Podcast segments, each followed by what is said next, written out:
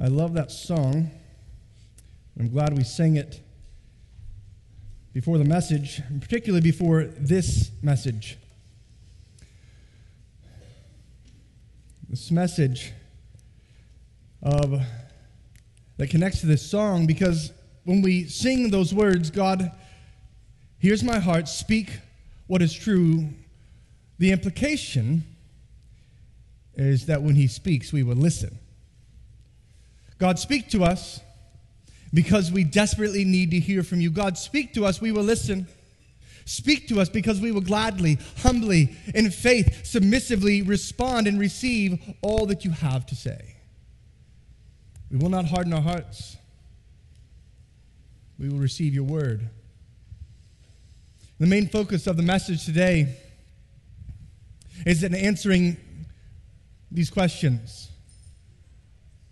What keeps someone from hardening their heart to the voice of God?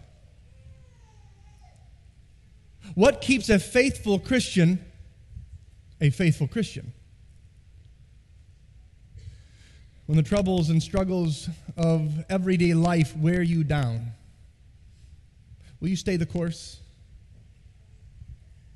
When severe th- suffering threatens to undo or overwhelm you, will you continue to carry your cross? When the pressures to conform to the culture are coming nonstop from nearly, nearly every angle, will you still follow Jesus? When persecution comes like a raging fire against you and your family, will you remain faithful? And when the devilish strategies assail you in every part of your life, tempting you to take the easier road, the more convenient road, the, the road that is more flesh satisfying and more well traveled, when he tempts you to do that, how will you respond? What will keep you from walking away from the living God? At times like these, and these times can come at any moment and they can come throughout your entire life. What will preserve your faith in the goodness of God, in the goodness of the good news of Jesus Christ? What will give you steadfastness of faith and faithfulness to Jesus as Lord? And if you say, God, God will keep me, He preserves His people, you would not be wrong, but your answer could be better. Because you have to ask the question if God preserves, if God keeps us, how does He do that?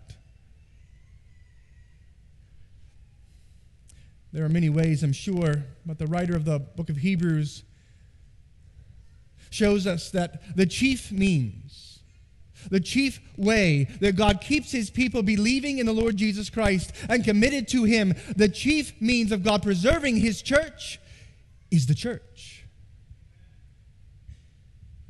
God preserves his people through his people.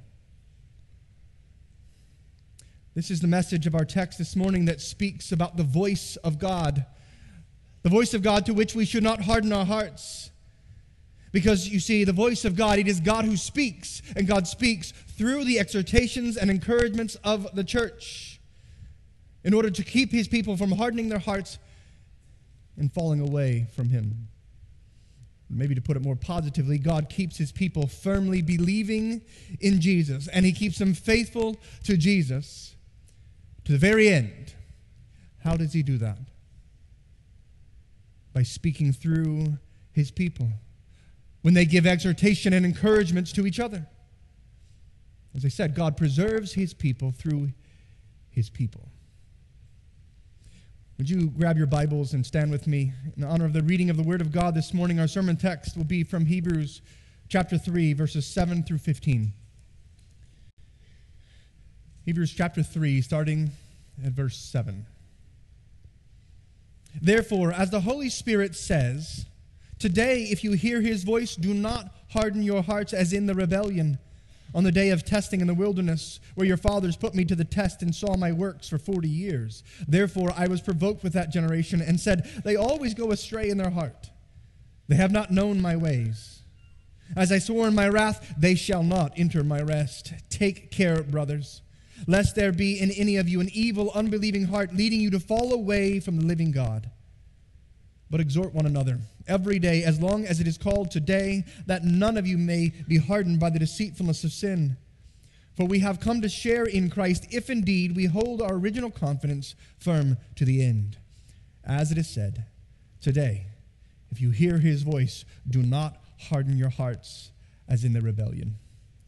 This is the word of the Lord. You may be seated. Whenever we come up here to preach, we know we're proclaiming, declaring a message, but in doing so, we're also trying to persuade you to respond to the message. We're trying to convince you to believe it, to receive it, and to respond in faith filled obedience to it. And in that effort, we often will find a, a, a problem in the text that the, that, that the text is addressing in our lives and how it gives the answer. But in this passage, I see at least two major problems that are being addressed the problem of our hearts toward God, and the second is the problem of our hearts toward the hearts of other people and their heart toward God. I'll explain these each in turn. The first problem that is being addressed in this passage comes from the implication of the command to not harden your hearts. It's given in verse 7 and 8, and then again in verse 15. Do not harden your hearts as in the rebellion. And then in verse 13, he, he gives a passive message here. He's saying that none of you may be hardened, like it happens to you, because that's the default. Do you see in that the implication is that our hearts are easily hardened? Otherwise, we wouldn't need to be told not to let them be hardened. Our hearts are prone to wander, they're easily deceived by sin's foolish and false promises. Our natural response to the voice of God is to harden our hearts and to reject His word. Now, you might not think that at first because we think of rejection as a flat denial. But you see, there are other ways to harden your hearts and to reject God's word. You can do it by minimizing the importance of God's word. You can undervalue God's word. You can manipulate and slightly just ever so subtly twist what God says in his word. And you can even reject God's word simply by being apathetic to them. You just don't really care all that much. Have you ever felt that? Have you ever read your Bible only to put it down and realize you have not really been moved at all? Or am I the only one? Have you ever heard a, a sermon calling you to great things, telling you of great, glorious truths, to make serious changes in your life because of it, only to shrug it off? Have you ever listened to a friend talk so excitedly about what God's doing in their life, what God is teaching them in His Word, without yourself being excited with them? And without even being convicted of your, over your lack of excitement, your lack of passion for Christ and His Word. Have you ever left a counseling session, either formal or informal, just hanging out with friends where you have been challenged or perhaps even rebuked? And the only thing you can think of are the excuses for your sins. And yeah, what about them? And what about you? And what about that other person? And their sins. Where have you ever been talking to someone who's trying to encourage you with the promises of God, and you just simply refuse to be comforted. You see, these are all ways of hardening our hearts to God's word. They're all ways of rejecting the very voice of God because every time someone accurately reads or relays or explains or proclaims or applies the truth of this book, it is the very voice of God speaking to you. and refusal to humbly receive God's word as God's word is a rejection of God's word. And a rejection of God's word is a rejection of God Himself. And the more you do this, the harder your hearts will become. and the easier it will be to say yes to sin and no to Jesus. And if continued, if you continually harden your heart, the end result will be a complete rejection of all that God has said. It will be a complete falling away from the living God and a rejection and denial of Jesus as Savior and Lord, proving that your faith was never genuine. You never really had a share in Christ. You never really were a part of His people, though it seemed to you and everybody else at the time that it was so.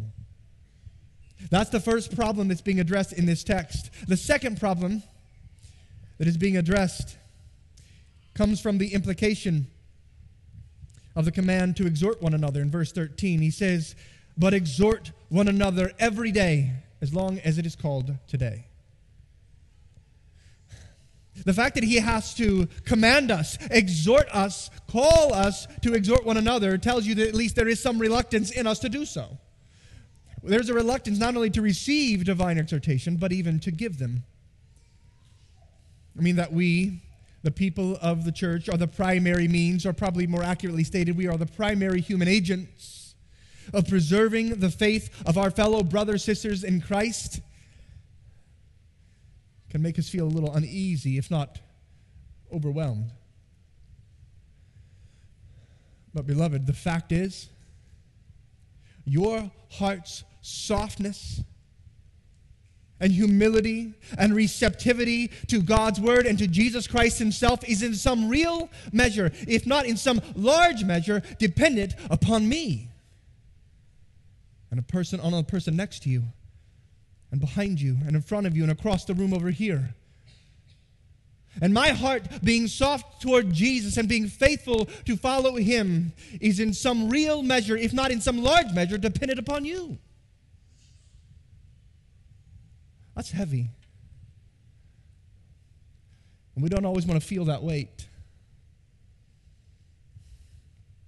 I mean, that the reality is that person that you don't know very well, maybe that you don't really want to get to know that well because it just uh, takes more effort and time and energy. Maybe that person you don't really even like that much. Do you realize that they are dependent upon you? And you are dependent upon them.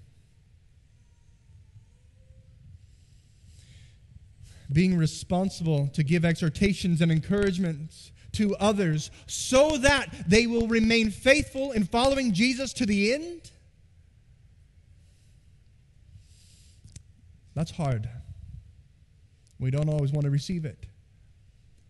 But if you are not committed, to exhorting and encouraging your fellow brothers and sisters in Christ, then their hearts and yours may be more easily hardened and more easily stay hardened against God, and so possibly lead to a falling away from God altogether.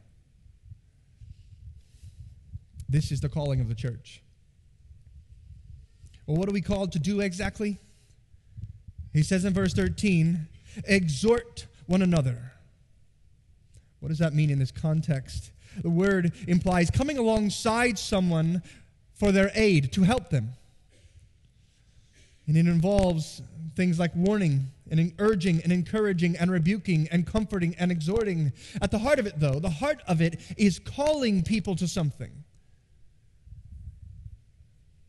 And this something is a someone. When you exhort, Every day, as long as it's called today, you are calling your fellow brothers and sisters in Christ to continue trusting in and obeying and loving and adoring Jesus and doing so all the more as the day draws near. Passages are scattered throughout the New Testament calling us to this very thing. And here's just a few. Colossians chapter 3 verse 16 says, "Let the word of Christ dwell in you, plural you, people, richly, teaching and admonishing one another." That, you see, that's not just the job of the pastors to teach and admonish. That's the job of every brother and sister, every faithful covenant member of Piney Ridge Church. Teach and admonish one another in all wisdom, singing psalms and hymns and spiritual songs to each other, for each other, with thankfulness in your hearts to God. Listen to 1 Thessalonians chapter 5, verse 14.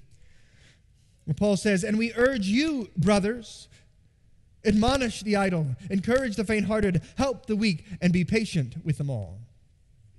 Or as the writer of the book of Hebrews says later on in chapter 10, verses 24 and 25. And let us, all of us, consider how to stir up one another to love and good works. We have to stir one another up, not neglecting to meet together, as is the habit of some, but encouraging one another, and all the more as you see the day drawing near.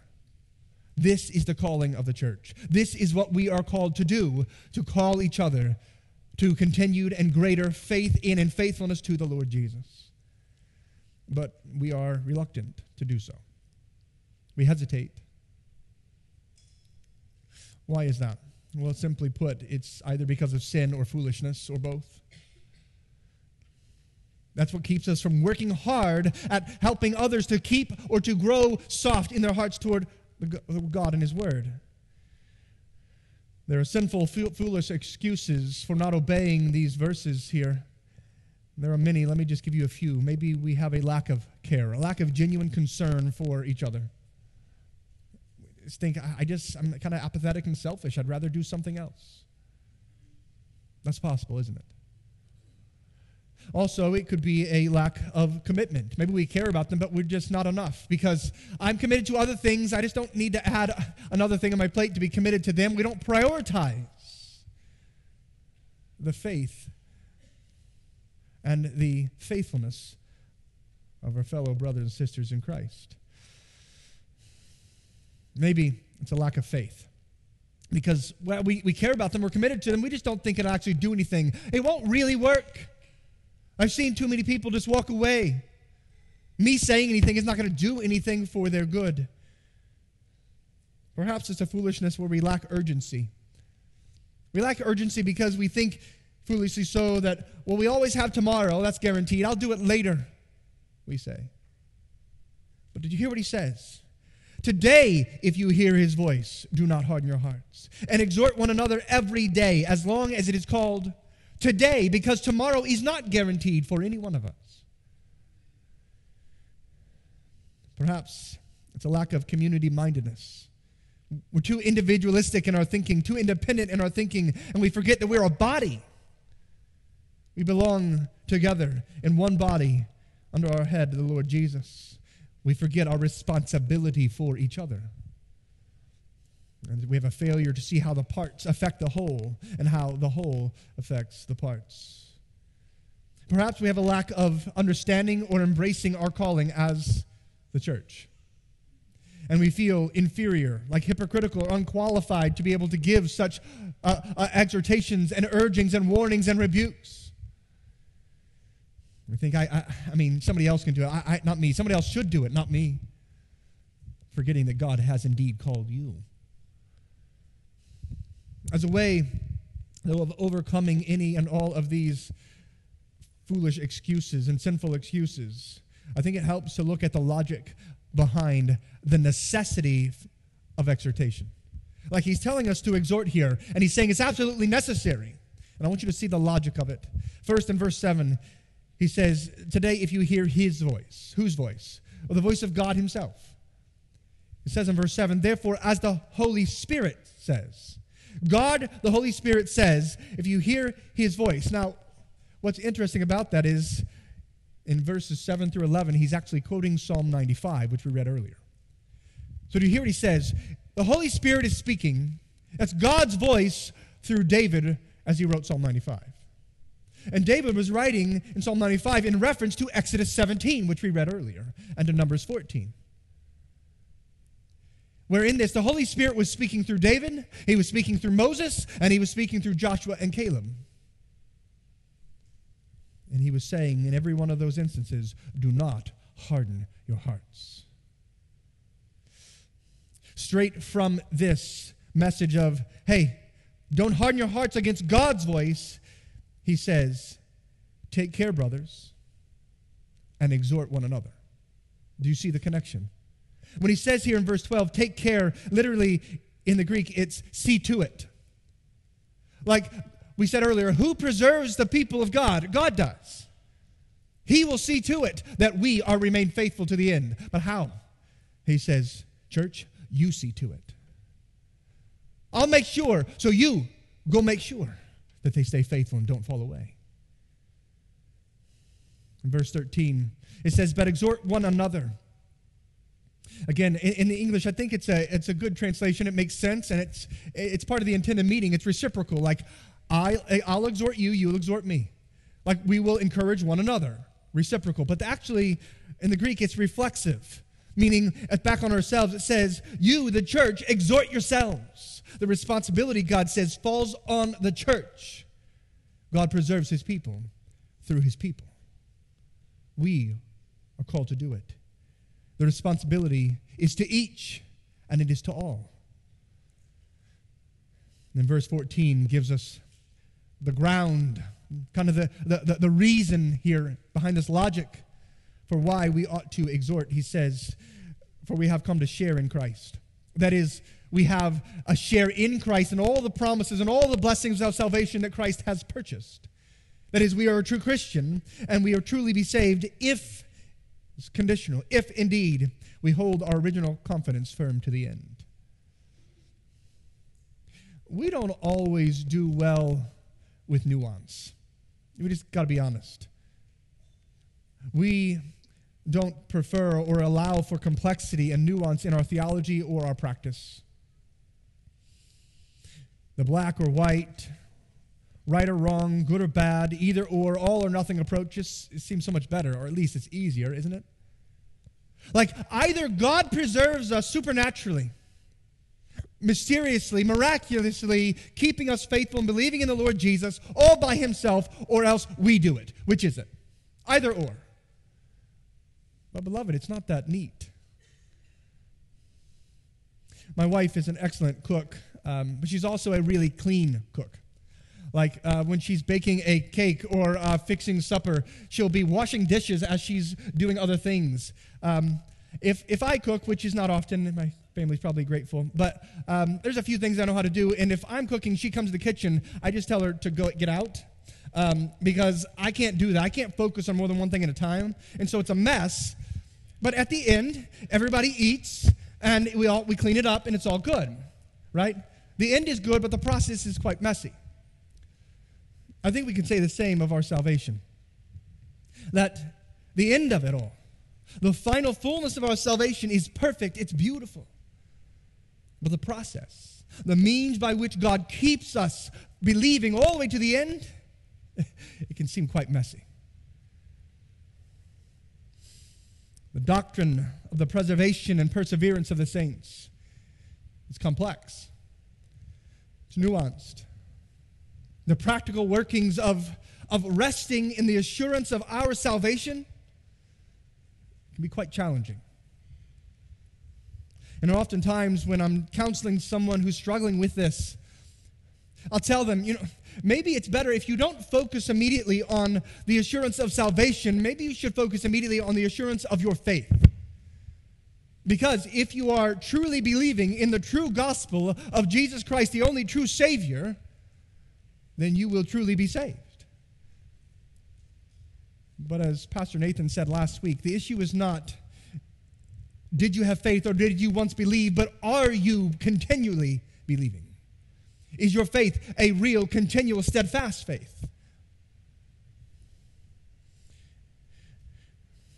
Verse 14 says that for we have come to share in Christ. That is, we know that we are sharing in this gospel, this truth, this salvation, this eternal life in Christ. If indeed we hold our original confidence firm to the end. It didn't say if we have an original confidence, but if we hold firm to it to the end. Now, while it is true that if we begin well, we will end well. That is, if we begin with saving faith, then we surely will end with saving faith. God will see to it.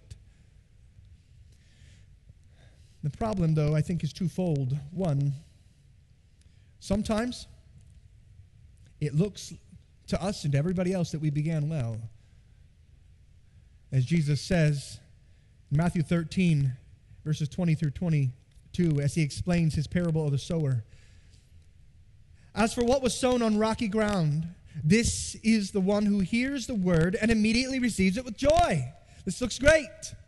They're not hardening their hearts to God, right? They're immediately receiving the word with joy, yet he has no root in himself, but endures only for a while. And when tribulation or persecution arises on account of the word, the very same circumstance that the people in the book of Hebrews are experiencing immediately falls away. As for what was sown among the thorns, this is the one who hears the word, no sign of rejecting it. He hears it, but the cares of the world and the deceitfulness of riches, or in our text, the deceitfulness of sin, choke the word. And it proves, it proves over time unfruitful. And the other part of this, again, is that the, the problem with thinking, well, okay, you begin well, that's good enough. You cannot begin well and then end well if there's no middle section. You can't start a race and then finish it if there's nothing in between. You have to keep going. So Hebrews 3:14 is saying that both what reassures us of our original confidence, original faith, and what ensures that our faith will be real in the end is our present day faith. If today you do not harden your heart, that gives you assurance that it was and will be real.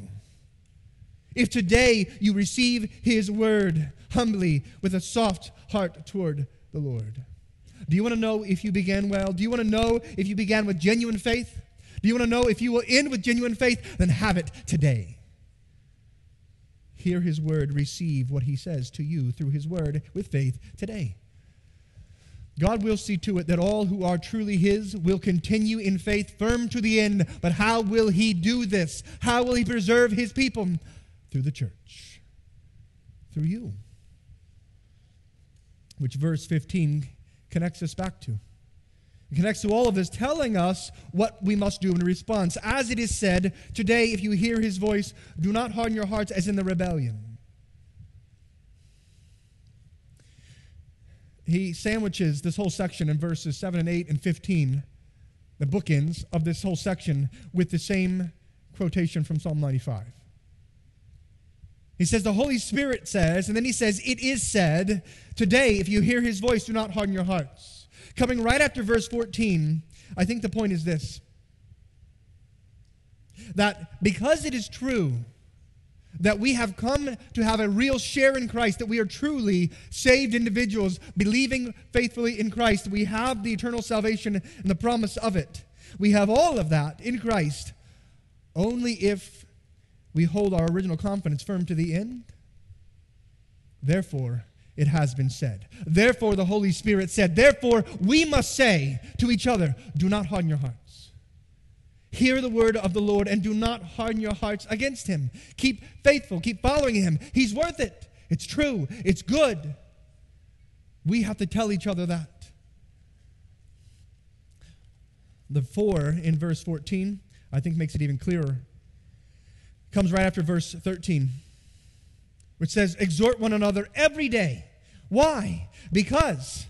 You, see, we only have a real share in Christ if we remain faithful to the end so call one another to be faithful to the end. The logic of it all is this everyone who continually hardens their heart against God and His Word, everyone who does that continually will fall away. If you continually harden your hearts by belittling it, by minimizing it, by being apathetic to it, by twisting it or denying it in any way, this will lead to you falling away from the living God. No matter what, how long you've been in this church, no matter how long you've been in a Christian home or said you believe certain things, it will prove that it was never real. Yet the point of this passage is the connection that many who do this, many who fall away, because they've hardened their heart. Do so because no one else is encouraging and exhorting and calling them to continued faith in and faithfulness to Jesus. That's why. Because this is how God preserves his people. He preserves us and keeps us believing and holding fast to our confidence in Christ, firm to the end, through the church. This is how he preserves us and keeps us from falling away from the living God. It's through his people. God speaks through the exhortations and encouragements of the church in order to keep them, the church, from hardening their hearts and so falling away from him.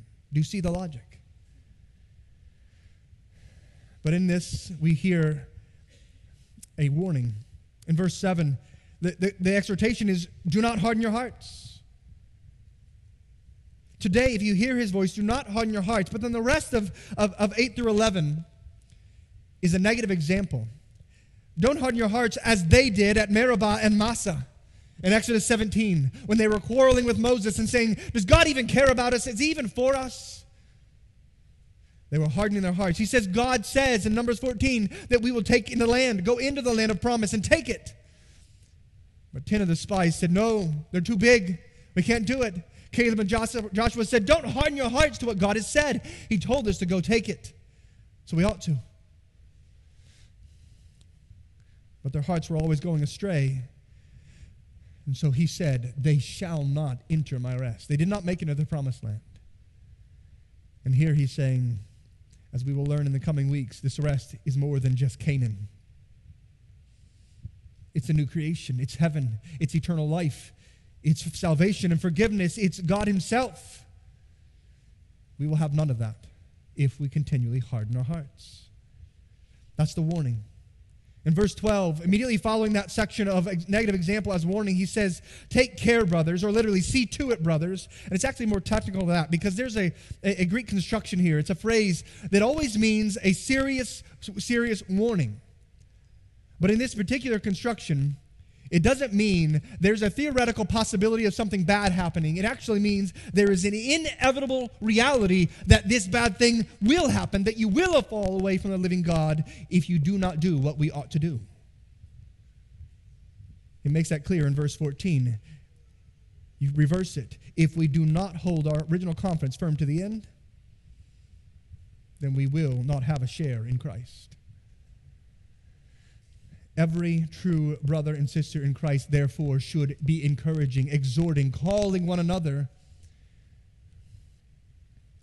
to continued faith in and faithfulness to Jesus. We should see to it that we warn and comfort and rebuke and call one another to Him. Or else. That's the message. Do it, or else.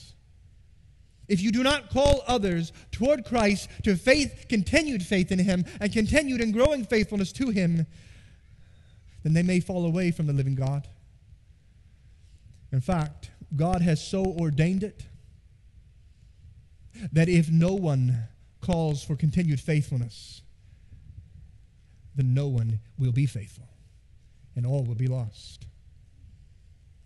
That is how He has ordained that He preserve His people through his church.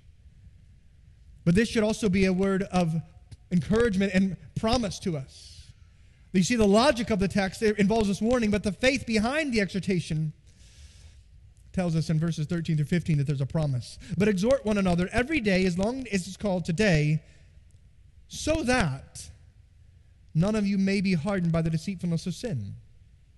For we who we have come to share in Christ, if indeed we hold our original confidence firm to the end, as it is said today, if you hear his voice, do not harden your hearts as in the rebellion. God keeps his people.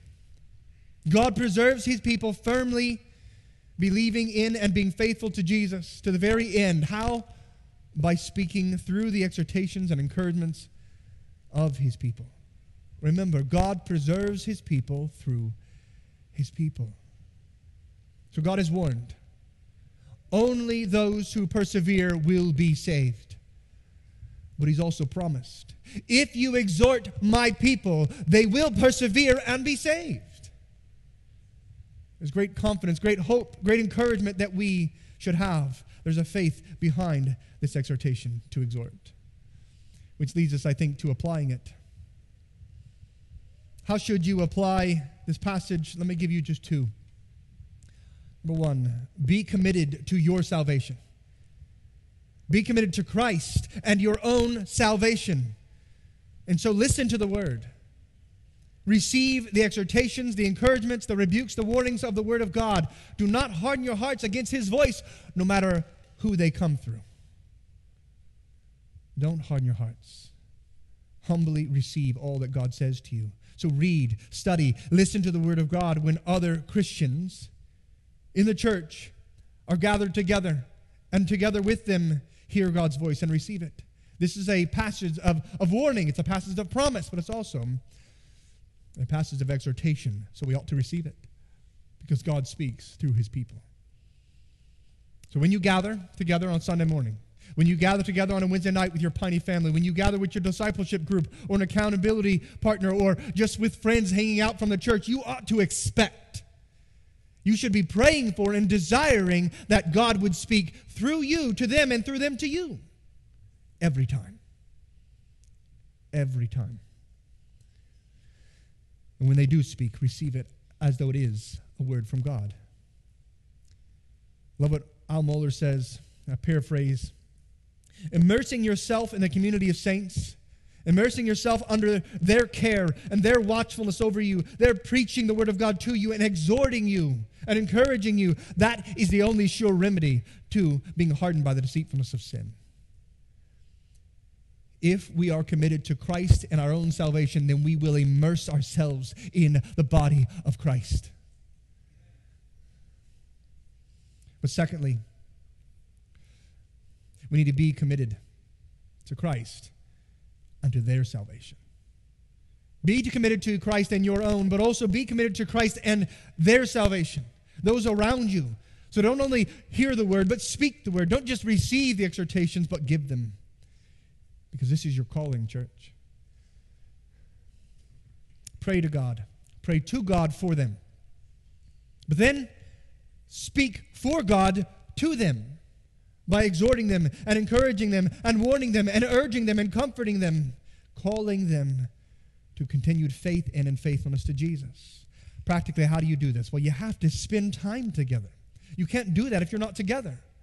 You have to connect with people's lives in order to speak into their lives. I'm convinced this is one of the, the, the most practical ways that Satan trips us up. He convinces us it's not all that important that we get together regularly. You just don't need to do that. You got other things. There's other things going on. And there are times, for sure, legitimately, where we shouldn't be gathered together and on a Sunday morning or a Wednesday as individuals, as families, sure. But how often do we neglect gathering together, even in smaller groups, even with a friend, or neglect calling them and saying, hey, let's hang out? We just don't do it because we don't think it's important. We forget that God speaks to us through them and through us to them. So gather together. And when we gather together, what do we do? Well, we exhort, we call people, we call them to Jesus, both by indirect ways and indirect ways. By in indirect ways, we call people to Jesus continually, sometimes unintentionally. You're at a Piney family gathering, and you're just sharing your thoughts upon the text or the topic at hand. God uses that to stir somebody else up. You're meeting together with friends, just hanging out, and you're just testifying to what God has taught you or what He's teaching you or how He's humbling you or the, the questions and concerns you have over your own soul. And God uses that to speak to them. You are praying at a prayer gathering, and other people overhear you. And God breaks their heart over their own sinfulness. Or He stirs them up to care for the lost more. Or whatever it may be, God speaks through you, even unintentionally, indirectly, when we gather together. But he also does it directly. He calls people directly through you as in casual and informal ways. Casual ways are just you're hanging out with friends and your conversations. What are they of? Do we talk about important things, things that matter? Is Jesus ever the topic? Is what we are reading in God's Word ever the focus? Let it be intentional, direct ways of calling them. Maybe it's just general reminders where we're saying, you know what?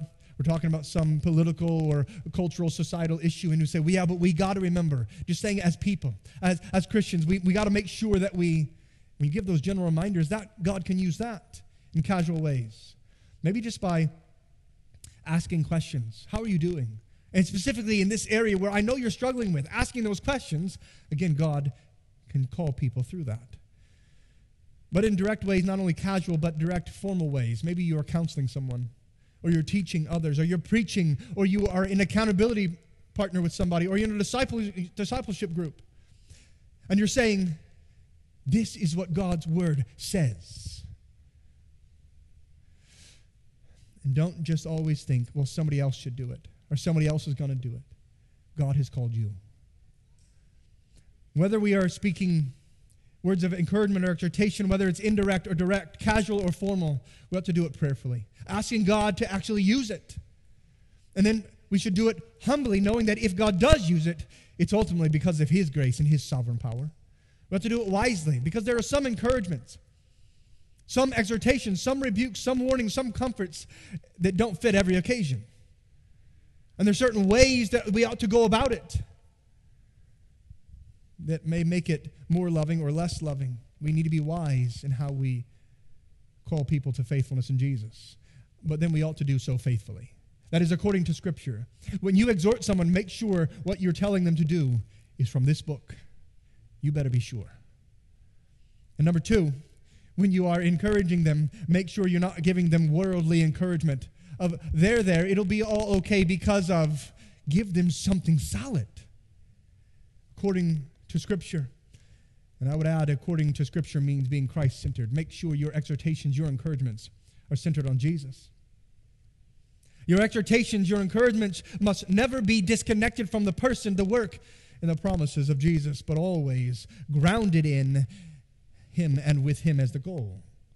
You see, the main exhortation behind every exhortation should be hold fast by faith in our superior Savior.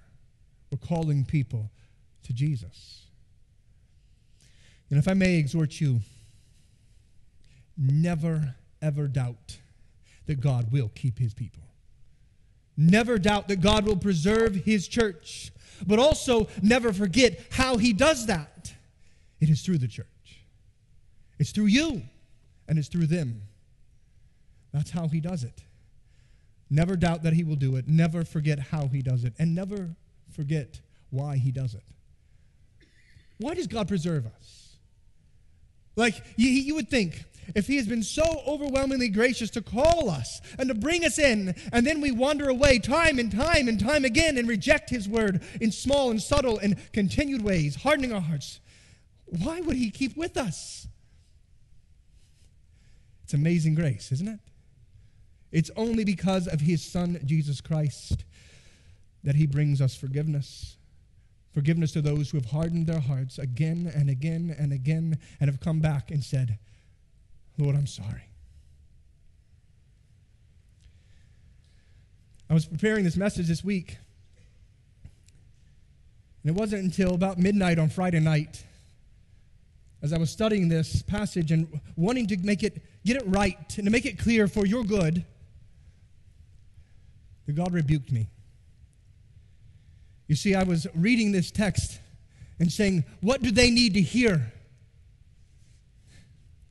And God said, Jason, you're hardening your heart against my voice because it's first for you. I need this. Don't just look at what God can do for others. First, receive His word. Beloved, do not harden your heart against the voice of God. But if you do, repent because you have an advocate Jesus Christ, the righteous one. There's forgiveness, there is hope, there is grace, both for pardon and for transformation. But if your heart is hard, if it's not soft and humble toward Jesus, towards the gospel truth about Him, such that you do not trust in Jesus as being your advocate, your only hope, your righteousness, then today you have heard his voice. Do not harden your heart. Today is the day where you must slay your stubborn pride on the altar of Christ. Today is the day you must repent of your refusal to bow your face to the ground before the living God. Today is the day you must humbly receive the word that God has spoken to you. Because today, beloved, today is the day of salvation. And if you're not there, then please come and talk to me afterwards.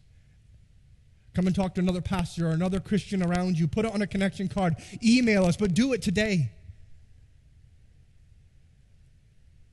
If you are trusting in the Lord Jesus, you know that your heart has been hard toward Him way too many times. You have been apathetic and cold and dull time and time again. You've rejected what He said by disobedience. And yet you know that He is your hope, He is your salvation, He's your forgiveness. Then in just a moment, you can exit to your left, come up to one of these tables, and grab the communion elements this bread and this juice, with the gluten free being to your far left. And I want you to go back to the right to your seats, but I don't want you to take it. I want you to take it to your seats and hold on to it. We're going to take it together this morning as a church. Because I want, I want us to, to illustrate that we we're not just individuals, we are part of a body. And they depend upon you, and you depend upon them.